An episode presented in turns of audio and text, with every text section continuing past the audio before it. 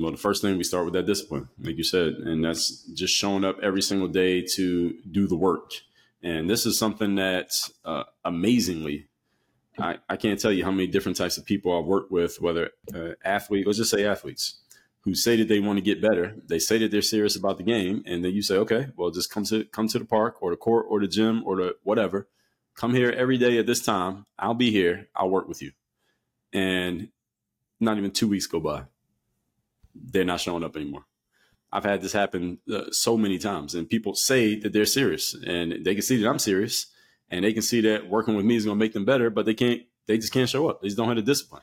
So that discipline is a, a huge thing. Is the foundational piece of everything that we do here. I don't care if I'm talking to a basketball player or a person who owns a, a eight figure business discipline is the foundational piece of everything that I do and everything that we do. And me personally, forget professional wise.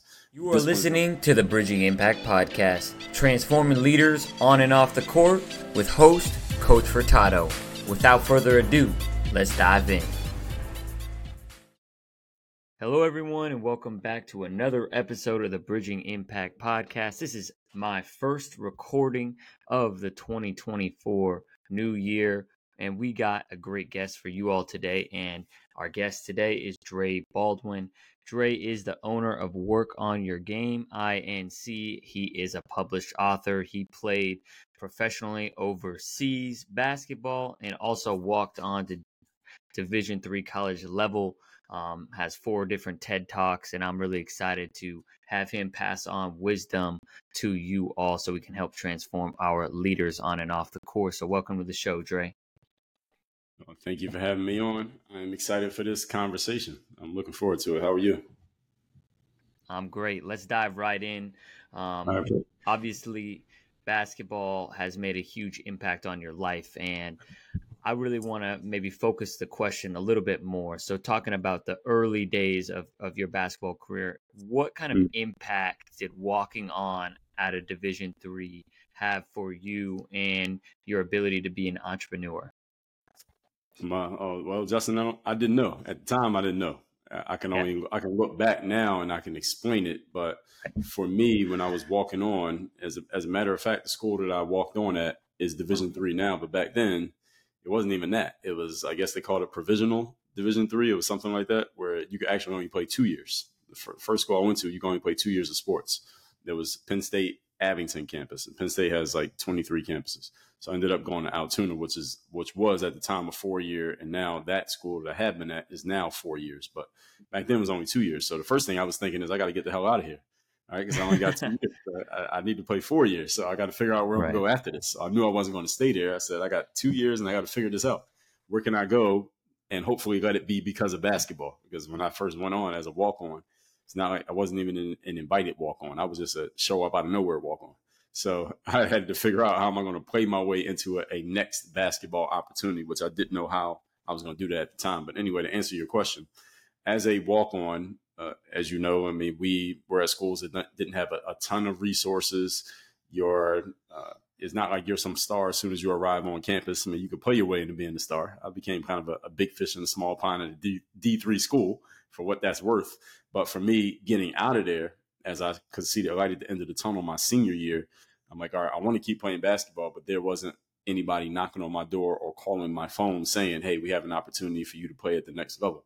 I had to go create that opportunity. So that's really when I tapped into the the marketer and the salesperson, the the businessman that has always been inside of me. And something I've always told athletes is that I'm not actually a, a basketball player. I'm actually an, an entrepreneur who happened to be able to play basketball. So I've always seen myself as a businessman and basketball just happened to be my business for about 10 years. So hopefully that answers your question. Yeah, no, for sure. And and that's a great place to kind of segue and go into. And I think it's one of the great components of sports is encouraging athletes to advocate for themselves, whether it's going to get uh, create an opportunity and a spot for yourself on a team, or you're on mm-hmm. a team and you want to try and advocate for yourself to get more minutes and play time. I think whether you end up being an entrepreneur or you're working for someone else, like that, that's a really right. crucial skill. So, can you talk mm-hmm. about how? Um, what kind of confidence you needed at, at, at, that point and was it an easy thing for you to do to go and market like where did you even begin in that journey of yourself yeah. So to answer your second question, I had no idea what to do. I had to figure it out. Yeah. Answer your first right. question, what kind of confidence you needed, but you got to have a lot. And I don't even know if I would have called it confidence at the time. I just had a, a belief, and I guess confidence is belief, but I wasn't thinking of it as confidence. I was just thinking, I know I can if I can just position myself to have the opportunity. That's the way that I saw it so I just I just need to find the opportunity. I wasn't it wasn't ever a question of do I believe it. It was a question of okay, you can believe all you want. Uh, it wasn't had to do with the actual outcome, right? So that's that's what I was thinking. That's the kind of conversations I had with myself. Was the reason why I had those kind of conversations with other people because I talk to myself the same way I talk to others. So for me, getting out of college and you know, looking for that opportunity, and you were asking, you know, how did I know where I was going to start? So uh, one thing I can give credit to is one of my college teammates. He had people he knew back home who had played overseas basketball, so he knew a little bit about the overseas world. And he said, "Okay, well, if you want to play overseas, like people like us, Dre, we're going to have to go to these exposure camps." I didn't know what an exposure camp was. He explained the concept. All right, so you go to this camp and there's a bunch of guys who all think they're good enough to play pro and you got to pay to go to it maybe 100 200 300 dollars you go to the camp and if you play good, you get scouted, and hopefully somebody is interested and they can help you move to the whatever the next step is. Get yourself an agent, maybe go to a tryout, maybe you get signed straight to a contract, something like that. So that was all I was focused on was how do we find that opportunity for me to go to an exposure camp. So I graduated, give everybody a framework here. I graduated time frame, graduated college in 2004, and I went to an exposure camp in 2005. So that first year out of school, I worked at Foot Locker as a manager. I worked at a gym called Bally Total Fitness selling memberships. And then I went to an exposure camp. So a whole year after college, that's when I went to an exposure camp. And it was $250. I had to save up the money. I had to negotiate with my boss to get the weekend off just so I could go to the camp. And I went to the camp and I played pretty good there. I didn't get nothing happen elite. I mean, nothing happened literally from that camp.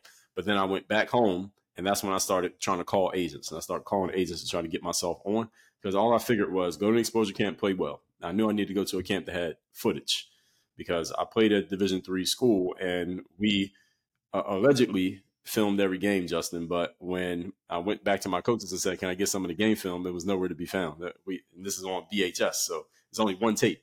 This is not like it's online yeah. and everybody can just grab my link. It was one tape. So if the coach gave away that tape to one of your teammates, the tape's gone. Right? So that footage that dunk that you had never it never happened. Right? You know, there's no proof. So I had a lot of nice dunks in college, but there's no proof because the tapes are gone. So I needed to go somewhere where I could get some footage of me doing good on the court that was mine that I could use and I could leverage it. So the first thought was I need to go to exposure camp and get footage. So I did that. Went to exposure camp, got footage, had some nice plays. All right, I got that check. Now I got to get an agent because I'm gonna I'm probably gonna play overseas. Not like the Lakers are calling me, so I'm gonna play overseas. So now I got to get an agent. Now again, usually uh, this is a sports show, so athletes know agents usually call you. Right? You got a bunch of agents calling you. You got to pick one and let them represent you.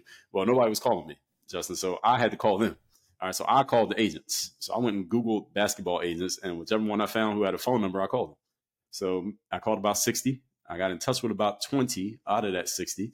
And out of that 20, they said, let me see what you got. So I had to send copies of that VHS tape and uh, you may have some young people listening to this. If y'all know what a VHS tape is, Google it or ask your parents; they'll explain it to you.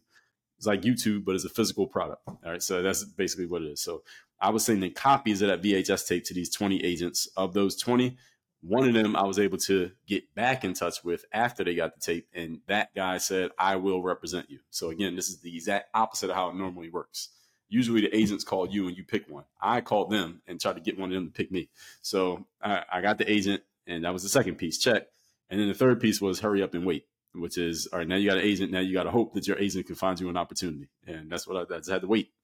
And this is summer of 2005. I'm still working at this gym uh, called Bally Total Fitness. They're out of business now, uh, not because of me, because I sold a lot of memberships and made some good, good commissions that summer.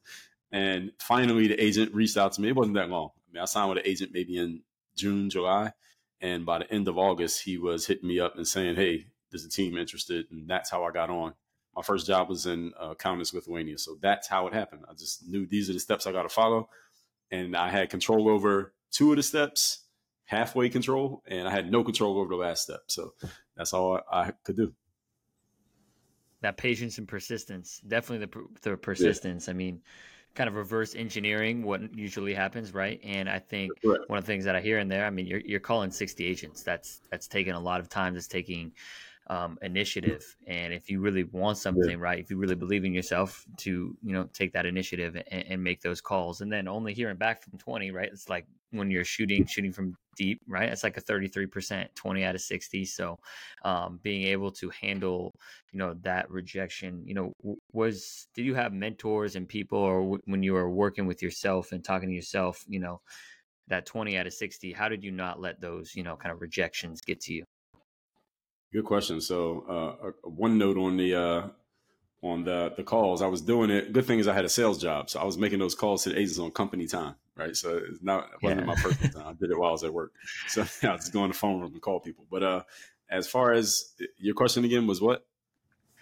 My question is just like, how did you handle that? And I'm sure the sales jobs help prepare you for that, but how do you handle those rejections yes. of not hearing from 40 out of the 60 agents that you oh, called? Okay. Well, by this point, I'm 23 years of age, so I didn't start playing basketball until I was around 14. Now, I had actually you know, tried to play basketball when I was about maybe 10 or 12. My mom would send me to the local rec center to try out for the, the U team, and I never made any U teams. I never got past the first day because I couldn't play. I had no ability. I couldn't dribble, couldn't make a layup, nothing. Yeah. So I was used to getting rejected. I got cut from more teams than I made. Right. So by the time I was graduated college, I had gotten cut more times than I had actually made a basketball team. So I was used to the rejection, and I realized by just by deductive reasoning, Justin, that a lot of people they get rejected one time trying something and they never try it again. And you know, later on, I read Napoleon Hill. He said, well, he actually said this in one of his lectures. How many times do you think the average person tries something? He said it's between zero and one time because most people try things yeah. zero times and they just talk themselves out of it. And then everybody else tries one time, and if they don't get it, they don't they quit. So the average is somewhere between zero and one. So I realized that if I just try it out more than once, try anything more than once, I I'm going to have less competition. Doesn't guarantee I'll make it, but I have a lot less competition. So I was used to the experience of not making the team, but I was not deterred by it because I got cut at the you know 10 years old, 12 years old. Then at 14, I made the team. Then I got cut freshman, sophomore, junior of high school, senior year, I made the team. Then I went to college and I made the team the first try. So it was like I'm getting better. Right. It wasn't like this was I was setting the world on fire. I wasn't in the Hall of Fame yet, but I was getting better. I could see that I was improving even as I was moving up levels. So when I was calling those 60 agents, I understood the I understood the math. You only need one. And this is something that I tell I, tell even entrepreneurs to this day. Many times when we're doing stuff, you only need one. I don't need every girl to like me. I just need one. I don't need every basketball coach to like me. I just need one because you only play for one team. Right. I only need one agent. So I'm calling 60 out of these 60. If I can talk to them and show them what I got, I mean, I know I look good on this tape. So if I can just get them look at the tape, I can get something to work here. So that was my mindset. I didn't care about the ones who didn't call back. I'm just thinking about the ones who did. Now, how can I convince one of these guys to represent me and just get me in a gym where I can prove that I can play? That's all I needed. That's all I was looking for. Yeah, that's so true that most people only try things zero. They never, a lot of people don't even try, or right. they try it once and then they never do it again. And like, that's such an important, you know, life skill. And that's what I talk to a lot of my athletes that number one, either get cut, right? Cause that's an important part mm-hmm. of my story too. I was cut from my varsity basketball team my junior year. And a lot of my mm-hmm. friends that I played basketball with, they made it. And right. that gave me that, the work ethic to that summer. I dedicated so much time and craft into just making the team. I didn't even really care right. about playing time. I just wanted to make the team. However, I feel like that process exactly. really influenced me to become a coach today, right? Like I learned how to learn the skill of becoming a better basketball player and that's the next question i wanted to ask you is like how did you kind of train yourself to you know handle failure. You can't just you know get cut and then never try and wait to train until the next season, right? You have to you know continue to develop those skills. So you know what, how did you train yourself and develop your skills even though you weren't making the teams? Yeah. So the first thing is I'm about to be by the time this comes out. I'll, my birthday is early February, so I'll be 42 years of age by the time this comes out.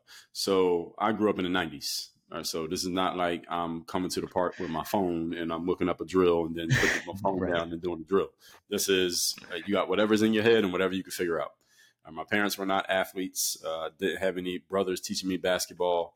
None of the neighborhood coaches took me under their wing. This was me on the court, asphalt outside by myself, and just figuring it out. That's literally all I did from age 14 to age uh, 19 because when I turned when I was 19, that was after my freshman year of college, and I finally had access to an indoor gym for the first time in my life. consistently, access to an indoor gym. So for me, developing my game, it was just go, literally going to the park and just trying stuff out. Or I might be at the park on Tuesday and I see one of the older guys do something. I say, oh, that's cool what he did. And then I would try to remember it. Again, it's not a video, just remember it. Come back to the park the next day at 12 in the afternoon when nobody's out there because it's too hot for everybody else in Philadelphia. And I would just practice by myself, uh, just learning. I knew I had to learn how to dribble. I had to figure out shooting and I had to learn to make a layup. And I noticed that the local coaches, they would always tell the players, all right, you're right handed. You got to learn how to dribble with your left hand. All right, you're, you can make a layup with your right hand, but you got to learn how to do it with your left hand. So I would always practice both sides equally so I could be just as good with my, I'm right handed. So just go with my non dominant hand as my strong hand. So let me learn how to dribble. Uh, let me work on my outside shot because I saw that was a, that was a thing that played well on the playground. Uh, be able to drive to the basket and make layups, and then of course you want to learn how to dunk. Now I'm six four, so I was often taller than a lot of my peers. So it was like, oh, you can't dunk. So I was always wanting to learn how to dunk. So for me, it was just developing those basic abilities. And one of the things that I came up with was just a ball handling series. So I just figured out all the basic ball handling movements that you need to do. And I just came up with a little series and I would just do that series every day for about 10, 15 minutes. And I realized uh, if I just keep doing this consistently, I'm going to get better because I saw that I was getting better just from this random no structure practice that I was doing. So if I could put some structure to this, maybe I'll actually become seriously good. And that's all I did. And luckily it worked. Yeah. And I think one of the things that I, I just hear through that is just that self initiated initiation, that initiative, right? You didn't really know, but hey, it's better than being on the couch and just thinking about it, right? You were in there, you were trying things out, you were, you know, looking at, you know, what mm. older, you know, basketball players were doing and you're trying to just emulate and then you know, kind of building on it, being consistent. And, you know, I think one of the mm. things is it's definitely different about, right? You kind of mentioned with this generation, they have a phone, all of them, you know, they have trainers, right? I'm, I'm a trainer and a coach. So like I'm guilty of this too, is I right. feel like one of the things I'm recognizing um, is that I feel like kids are getting overtrained and overcoached and they have like almost too much in their mind and so um, when you talk and you work with athletes today how do you encourage them to you know kind of explore that creativity and that self-initiative on their own well, the first thing is you got to have a foundation. You got to have the fundamentals. So that's something that I would tell athletes, yeah. even when I was, I started, you know, when I started putting videos on YouTube and players would come to me and say, well, Dre, teach me how to do the crossover like Derrick Rose, or I want to learn how to be creative like Kyrie Irving. And I'm like, well, do you have the fundamentals that Derrick Rose has? Do you have Kyrie's fundamentals? Because that's the stuff they don't put in the highlight reels. Excuse me, that right. stuff doesn't make Sports Center. All right, so it's the foundations first. And what I would always tell athletes is that if you want to do the fancy layup that Kyrie did last night, that's kind of like putting icing on the cake. But first, we got to bake the cake. All right, we got to bake the cake first, then you put the icing on top. So we got to get the foundation first, the fundamentals. And I think a player who was uh, very strong in two players who were very strong in preaching the fundamentals were uh, Kobe Bryant, Michael Jordan. They always talked about the fundamentals. Kobe talked about it a lot. He's more contemporary. More players today probably would recognize Kobe than at least have heard Jordan, heard of Jordan, but they didn't really see him. But it was the fundamentals were the foundation. All right, is your footwork right? Uh, can you make a layup with both hands? Uh, can you make a post entry pass? All the basic stuff first. Then we put the extra stuff on top of it. So for me, it, it's always about the fundamentals and the basics and being you had to i don't know if it's you have to love it but you got to be willing to do it let's just call it that it may not be love but you got to be willing to do it so for example i don't play basketball anymore but i go to a boxing gym and have a boxing trainer. I'm not trying to be a pro boxer but i just want to get training so i have something to do athletically. I need a target. And sometimes we just do drills. It's just drill after drill after drill. Do the same drill over and over and over again. And sometimes that can get monotonous. But if you're not willing to do that monotonous work, then you'll never get to the point where you can do the you know, the Floyd Mayweather combination that you see on, on TV.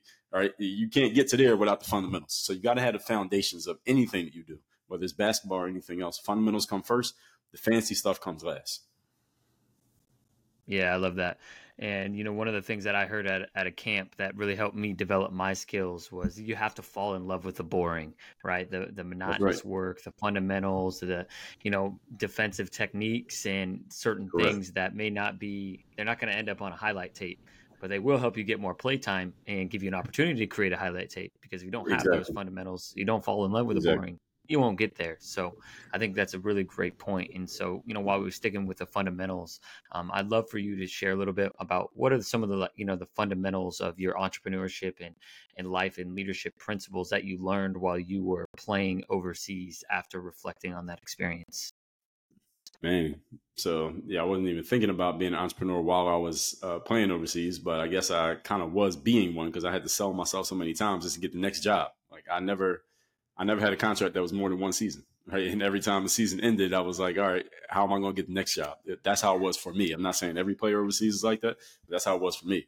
So I was always having to market and sell myself. So for me, it started with the foundation of uh, mindset. And those mindset pieces are discipline of showing up every day to do the work, confidence to put yourself out there boldly and authentically, mental toughness to continue showing up, doing the work, putting yourself out there, even when the success you've expected to achieve has yet to occur, and personal initiative of being a go getter who makes things happen instead of waiting for things to happen. And those are all things that I needed to do just to get on the court in basketball, let alone to perform on the court. I had to get on the court first, then perform on the court. So the foundation was always mindset. Then the next thing is a strategy, which we kind of have talked about in the questions that you asked here, Justin, which is all right, I'm a nobody player out of a D3 school. Nobody's checking for me. How am I going to get overseas? And my strategy was, again, it was three steps. I got to go somewhere and, and, perform against pro level players because playing against D3 players doesn't prove anything. So I got to play against some pro level guys and prove that I'm good. Then, and get footage. Then I need to go get an agent and get the agent to believe that I'm good. And then the agent has to give me a job. So that was my strategy, three steps. But I had to execute those three steps. It took me a year and a half to execute three steps. Right. So it's not like this happens all overnight just because it's short. So don't think that short just means easy. And then the third part is the system. The system is how can we do the same things over and over again? How can we take a strategy that works and do it over and over and over and over again, like McDonald's or Starbucks, how everything comes out the same way every time? So for me, that was, you know, once I found a way to get into pro ball, okay, that's the first job. How do I get the second job? Uh, how do I get the third job? Uh, how do I get the fourth job? I had to do that every single year. My entire career, I had to keep doing that. So then that led into entrepreneurship because once I started and I was putting videos on YouTube and I had a little basketball audience on YouTube early. And that's when I, at one point, probably about 2009, I started putting up videos every day. And I didn't know if I had enough ideas to put out videos every day. You know, that was, you know, who knows, 8,000 days ago. And been putting up, to start putting up videos every day. And that was the system. System was I'm gonna just put out a video every day because nobody else was doing it at the time. What can I? I was trying to figure out what makes me unique. Because the thing is, Justin, I'm not a good video editor. I'm a terrible video editor. I'm an amateur video editor. I hate editing videos. So that's what probably why I'm terrible at it. So I figured, all right, my videos are not going to be edited better than anybody. So what can I do that's going to make me stand out? Because I'm not going to learn to edit videos. It gives me a headache. So what I'll do, I'll just put out my average edited videos. I'll just do it more than everybody else. I'm just going to beat people on volume. And that's what I did. that's all I did. And then those videos led into people going and buying my programs. Once I started making programs that were four dollars and ninety nine cents, that's where I started as an entrepreneur. Four dollars and ninety nine cents, selling dribbling programs and shooting programs. And I just made a program for every skill that I knew, and eventually we had hundreds of them. So that was the system. And then the last part is the accountability. We just got to make sure that the person's doing their job and that the system is doing its job. So for me, uh, the reason I was able to put out videos every day because I was in the gym every day. And this is uh, the funny thing is a lot of players would ask me, Dre, how do you always have a gym to yourself? You know, I'm in Miami. The gym I used to work out is not far from where I live right now, still there. And I, anytime I drive by, I think to myself, it's probably empty right now. It's a city owned gym. The membership is like ten dollars a month because the city owns it. So we're not talking like it's not Equinox. Uh, it's not like it's a two hundred dollars. It's, it's ten dollars. That gym would be dead empty ninety nine percent of the time I worked out in there. And it's not because nobody knew about it. Everybody in Miami knew who I was, and they all knew where I was working out at. You know the gym when you see the video. Nobody ever came in there. It was just me to myself because I showed up every day and just worked out. That's it. So sometimes it's just simply showing up. If you could just show up consistently, there's an opportunity there, and you could just beat everybody else out just by showing up. I was far from the most talented player. I was up there. I ain't gonna say I'm not gonna say I was terrible. I was up there, but I wasn't the most talented but I had more discipline than a lot of my peers. And that's one of the reasons why I lasted as long as I did. Yeah, that's huge. And one of the things that, you know, I emphasize and a principle that I feel like is synonymous with discipline is commitment, right? Commitment to be there every Correct. single day, commitment mm-hmm. to show up every single day. And I know we've talked a little bit about the strategy, you, talk, you touched on the systems, you touched a little bit on the accountability, but let's back it up a little bit because you talked about mindset. And I think that's one thing that you know athletes and, and, and all people can continue to develop so when you're working with athletes what principles do you like to teach and help instill to develop their mindset a great question. Well, the first thing we start with that discipline, like you said, and that's just showing up every single day to do the work. And this is something that uh, amazingly, I, I can't tell you how many different types of people I've worked with, whether uh, athlete, let's just say athletes, who say that they want to get better. They say that they're serious about the game, and then you say, okay, well, just come to come to the park or the court or the gym or the whatever. Come here every day at this time. I'll be here. I'll work with you. And not even two weeks go by, they're not showing up anymore. I've had this happen uh, so many times, and people say that they're serious, and they can see that I'm serious, and they can see that working with me is going to make them better, but they can't. They just can't show up. They just don't have the discipline. So that discipline is a, a huge thing, is the foundational piece of everything that we do here. I don't care if I'm talking to a basketball player or a person who owns a, a eight figure business. Discipline is the foundational piece of everything that I do and everything that we do. And me personally, forget professional wise, discipline is number one. And so that's where it starts. And from discipline, you get confidence. Right? Confidence is sourced from discipline. Most confident people are usually very disciplined individuals. People who have real confidence is because they're disciplined. That's the reason they're confident because they've done the work. They know they've done the work. And all they have to do is look into their history of what they've done to know that they can believe in themselves. That's all confidence is a belief in your ability to do a thing. And then that third part is the mental toughness, which is how do you deal with the inevitable setbacks? I don't care how hard you work, how confident and disciplined you are. Eventually, something's not going to go the right way. You want to expect things to go one way, it goes the other way. Uh, you are all prepared for the game and you feel great and you're ready to go and you go 0 for 15 and your team loses the championship. All right, it's going to happen. How do you bounce back? Uh, what do you do the next day? That's the question. And I remember the story of, now we use Kobe again as an example. His first year in the NBA, uh, people who are older remember this. His first year, the Lakers went to the playoffs and they gave him the ball at the end of the game against the Utah Jazz, and he shot like three air balls at the end of the game. And Lakers get eliminated, they lose. And they said the story goes, who knows if this really happened, but I directionally I believe the story that when they got off the plane in LA, Kobe did not go to his house; he went straight to the gym to get to working on his game because he wanted to you know, redeem himself from how poorly he had played.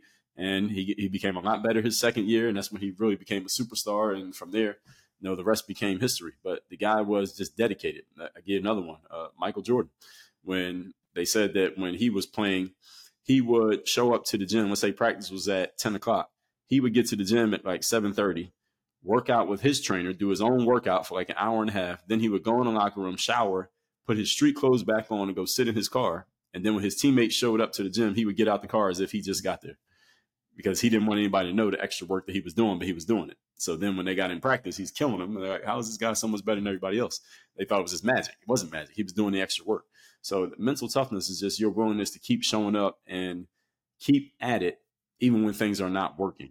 And that's a that's a big challenge with a lot of people. A lot of people are so quick to quit. And this is why, you know, personally, I like to say metaphorically, I'm a distance runner. I'm not a sprinter. And the longer the race goes, the better chance I'm going to win because I'm not going to give up. I'm just going to keep going, even when I got to walk, I got to crawl, I got to go, got to go kind of slow. I'm going to make it through the race. And then the last piece is that initiative, uh, just being willing to go do something when nothing's happening. Can you go and create an opportunity where there is no opportunity? And I had to do that uh, basically every step in basketball. I had to do that. That's so huge. And you know, kind of talking about one of the things that I, I'm seeing and I, am recognizing, and I'm sure it's at every single level, right? Whether they're a young athlete, uh, you know, a young kid in drama, um, whether they're an adult that's an athlete, just being able to respond to a bad game, respond to a miss. You know, I think sometimes I can see like an athlete's emotion, um, like when they miss their first shot. I feel like you know one of the things I'm working with them is is uh, like a miss and a mistake response, right? And sometimes it's like knowing that you have the body of work, right? You've put in the work and you've seen yourself miss shots, and then come back and make shots after that. Um, but not mm-hmm. letting a miss and a mistake just take you mentally out of the game, whether it's over 5. And I feel like that is the ultimate, you know, mental toughness and discipline. And so do you have certain strategies do you use you know kind of keywords or you just kind of exercise that you were just like this is just something this is going to be a part of me and maybe that's the mindset it just becomes a part of your identity that you're someone that's going to be a marathon runner versus a sprinter and someone who's going to wait on the sideline when things aren't going well hmm. So for me, that's all it comes down to what we call mental conditioning. So same way in sports, I'm sure as a coach, you know, your players do conditioning drills, right? So right. as a player, uh, I used to hate when the coach would come. Sometimes we had practice and the coach would come out. he would say, "Today we're going to do a conditioning practice. So there's going to be no dribbling, no shooting. We're just going to run. Yeah, and all we're going to do is run." And then we would do suicides and or what some people call running lines and back and forth and sprints, full court sprints and all that stuff. But the reason you do the conditioning is so that when you get in the game, the fatigue doesn't slow you down as much. And mental conditioning works the same way. A lot of people think conditioning means you don't get fatigued at all, but that's not true. Uh, if you sprint up and down the court 10 times in a row, I don't care, you could be the best athlete in the NBA, you're going to feel fatigue. The question is, how long do you need to get over the fatigue before you can sprint all over again? And the better condition you are, you only need 30 seconds as opposed to 30 minutes, or for some people, they might need 30 days. So that's what the conditioning is about. Mental conditioning is the exact same thing. When something doesn't go right, it's not that you're not going to be upset or pissed off or disappointed. It's how much time do you need to recover before you can get back out there? Some people need a month. Some people, it destroys them for the rest of their careers. Other people, okay, I missed my last three shots, but this fourth shot is going in. Uh, I haven't made anything all game, but you know what? We're down to the last shot. I'm going to make this one, and we're going to win the game. I'll give you an example here. I'll use uh, Jordan again. They were playing the Miami Heat in uh, '97 conference Eastern Conference Finals, and Michael Jordan was having a, a terrible game. It was Game Four. They were already up three to zero, and this video is on YouTube. And people should players should look this video up. It's one of my favorite Michael Jordan games, and the Bulls lost this game. It's still one of my favorite Jordan games. He was like two for 22 in the fourth quarter. He's not making anything. And again, they're up three to zero. So if they lose, it's not a big deal, right? But in the fourth quarter, this guy just catches fire. And anybody who watched Jordan, you know. And he just starts killing the Miami Heat in the fourth quarter. And it's in Miami. And the crowd is, is almost like a Chicago crowd because every time he scores, the crowd's just going crazy. Like, uh, did we believe what we're seeing? And he brought them all the way back. They were about to win. They didn't win the game. They it got close. They ended up winning the next game. Then they won the championship. But the whole point is he was having a terrible game. And most players, and I heard Kobe say this, that if I go 0 for 10 as a failure, I'd rather go 0 for 30. So if I go 0 for 10, that means I stopped shooting. I lost my confidence. But I'd rather go 0 for 30, which means I kept trying. And it was the same thing with uh, Michael Jordan. Are, are, you willing to go 0 for 30? That's the question for anybody who listens to. Are you willing to go 0 for 30?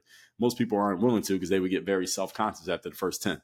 So that mental toughness is a, a big thing. Yeah, that's huge and and mm-hmm. that I feel like that's a that's a super skill that separates you know the ninety nine percent from a one percenter, right? Someone who's just so mm-hmm. willing to have so much self belief and, and mm-hmm. confidence. And so you talked about obviously a lot of a lot of confidence comes from the work, right? Me and you both we're probably not super confident video editors, right? If we were going to go to work and you know National Geographic gave us a project and said you have to edit this video, um, and you can win a hundred thousand dollars, we're probably not feeling great great about ourselves. So we have to do the work, right? No one can be confident at everything they do. Um, but what are other key components to developing that confidence and, and that belief in self? It's the when it comes to the conditioning, one thing I have people do is write it down. So write down all the goals that you want to achieve; those are your outcomes. Then write down all the things that you would need to do to achieve those outcomes, and then write down what type of person you need to become in order to do that stuff. So is having, doing, and being. And you need to have all three. What are my outcomes? What are the actions? And what type of person do I need to be? And then you execute in the opposite order. So it's be, do, and have. So you got to become the person in your mind first, then you go do the actions, and then you go get the results. But a lot of people do incorrectly, Justin, is they start with the actions. They go say, okay, what did this guy do? What's this guy doing? What did my coach tell me to do? And then they go do stuff, and then they see if they got the result. If not, they go do more stuff. And most people spend their whole lives in this cycle doing stuff. Did I have the outcome? Do stuff. Let me see if I got the outcome. Do more stuff. They just do that their entire lives and it's not working out. It's because they are missing an element of the formula, which is who do I need to be as a person?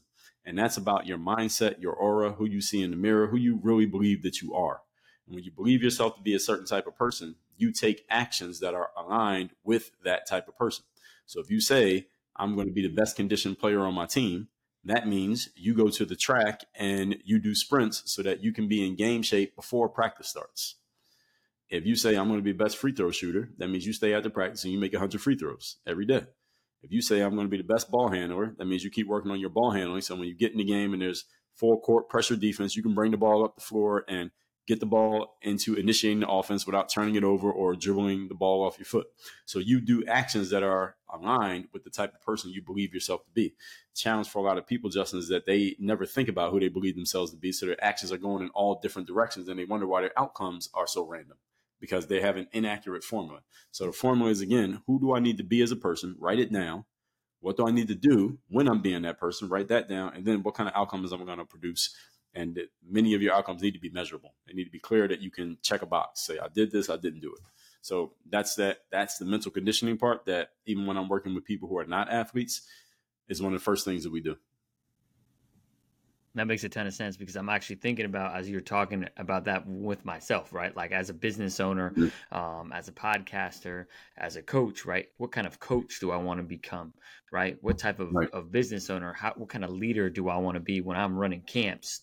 Um, and do I want to, you know, kind of be a traditional camp um, or do I want to have it be an innovative camp? How do I, what kind of interactions do I want to have with the parents? And I think that's one thing that I've actually been thinking about recently in this 2024 year.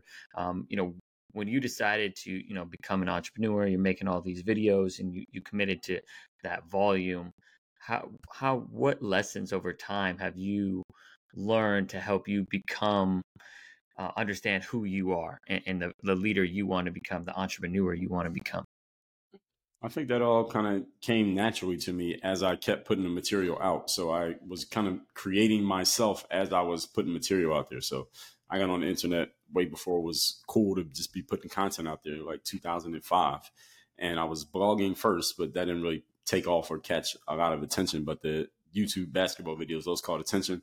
And then I started blogging about my experiences playing overseas. And just the more I kept talking, the more I kept developing my voice. So I tell people these days, because I work with a lot of entrepreneurs who want to be like authors and coaches and professional speakers, is you got to find your voice. You got to find your angle. What is your approach? What's your, when you walk in the room, what should people know that they're going to get if they heard you before? And what should people remember if this, if it's their first time hearing you? So that all just came naturally as I kept putting out material. And then when the players just started asking me questions like, where'd you play at? Know, how was your high school? And I would just make these you know, talking videos. And people liked the talking videos. And then I started extracting the mindset pieces, same things that we talked about already. I started extracting it from my experience and just giving it back to people where I was consciously and intentionally talking about it. And people really liked that. And then I started getting people who didn't play basketball finding me. That's when I realized that I could take this message outside of just the realm of basketball and then when I stopped playing basketball, that's exactly what I did. And then I just added in other subjects that I knew something about that I could break down and explain. So the more I know about business and more I know about entrepreneurship and sales and marketing and money and all these things, I can break them down and explain it because I realized, Justin, that's really my superpower. Is my ability to break down and simplify things that to some people may seem complex. And basketball was one of those things because a lot of players didn't quite understand how do you do the how do you do a post up move or however your feet's supposed to be or how do you do the crossover. I was able to explain it. That's really what separated me from anyone else because I'm not the only person who can dunk or do a crossover and make a left hand layup. And then in business is the exact same thing. And in mindset, especially because basketball, you can see it. Uh, business, you can see it. Mindset, you can't see. So it's this abstract thing that a lot of people don't quite get. They never get a grasp on it. And again, the reason why my material on mindset was so important for me first of all to the athletes, but then to the non-athletes, is because my ability to break it down and explain it and help people understand something that we can never touch, taste, smell, but you can understand it once it gets broken down. So that was always a, a big thing for me, and that's still the superpower that I'm most leveraged to this day is my ability to uh, make sense of things that might seem complicated right communicating the complex and making it simple and digestible exactly. for people to understand. So that's that's, that's right. really huge. I mean you're you're a teacher right? Teacher of different you know life skills life principles right? Whether it's basketball business no matter it's it's teaching. And you know it's kind of we we hit the you know 2 minute warning of our um, podcast. You know when you think about your legacy in, in 10 years you know if you know you're working with certain athletes entrepreneurs um, you know even for the podcast listeners what do you really like hope that people um, understand from your message and take with them throughout their life? That we are in a performance and a results based business and that's what matters uh, and that's the reason why i love sports. Uh, sports has a scoreboard uh, and at least in basketball, baseball, football, hockey, we got scoreboards. So there's one thing I like about boxing is that if it goes distance, it goes to the judges. I don't like that. I don't like anything that comes down to a subjective opinion. I like things that come down to just black and white. This team has this many points. This team has this many points, and there's no argument. So that's the great thing about sports. And I, I tell people sports is the ultimate meritocracy. It's the closest thing you'll get to it, where the best performers get all the rewards. Everywhere else in life, it's not like that. It's it can be subjective, it can be uh, political. It's about who has the best strategy or the best system or know the best timing, and it may not even be about who's the best performer. The best performers don't always get the trophies, and everywhere else in life, but in sports, usually they do. So that's the the number one thing: performance and results based business. Yeah, that's great. Where can people that are listening that are that are loving the message, you know, find some of your books? Because I know you're a published author, and mm-hmm. find more about you on, on social media to follow you on social media and your website. Sure, uh, you can get a copy of one of my books for free. Is are, we, are these mostly basketball players listening to us? No, we got parents, uh, different coaches. I know we got some after school teachers for at the Boys and Girls Club. So got a variety okay. of, of leaders and coaches. Okay, so they can get a free copy of my book called The Third Day. This is this book here for those who are watching on video. This book is all about how you show up and give your best effort when you least feel like it. And the third day is one of my uh, subtopics under the headline of discipline. I told you discipline is the most important thing in what we do here. So this book is free. All we ask is that you cover the shipping. I'll send you a physical copy of the paperback. And you just go to thirddaybook.com. That's all spelled out, thirddaybook.com give your best effort when you least feel like it. And again, I don't care what you do for a living. Everybody has those days when we don't feel like being at work, but you got to turn that mic on anyway, right? You got to, the whistle's going to blow anyway, and you still got to show up and do your job. So that's what the third day is about. And that, again, the book's free, just cover the shipping. As far as socials, I'm on every social platform, uh, probably most active on Instagram. And that's just my name at Dre Baldwin. And you find me at either one of those places, you'll find about everything else we're doing. Our biggest focus is uh, Work on Your Game University. That's where we do all our coaching and consulting and all of that. But if you just go get the book, you'll be on my email list and you'll hear from me a lot. I send out emails all the time. And if you're on social, you'll hear from me a lot because I post there every day. Awesome. Well, I really appreciate your time. I think it's incredibly important the third day um, because I know as as a coach, right, it can be very draining when you're working with athletes every single day. However, our purpose mm-hmm. needs to be greater, and we need to have that discipline. So I'll go in, I'll, I'll go check that out, and, and get the third day. And really appreciate you coming on and sharing your wisdom with the audience, Dre. Well, I appreciate you sharing your platform, Justin. Thank you for the listening to this episode of the Bridging Impact podcast. We'd love it if you would like subscribe, leave a comment and a review on whatever platform you're on. It's the best way to help us grow. We appreciate you for doing that. We'll shout you out on social media. I'd also love if you connected with me on social media. Let me know your thoughts. And this is why I do it. I want to share knowledge and wisdom from experienced leaders to people like yourself and myself so we can have this dialogue and move forward, make an impact on the world. So stay tuned, stay subscribed Cheers.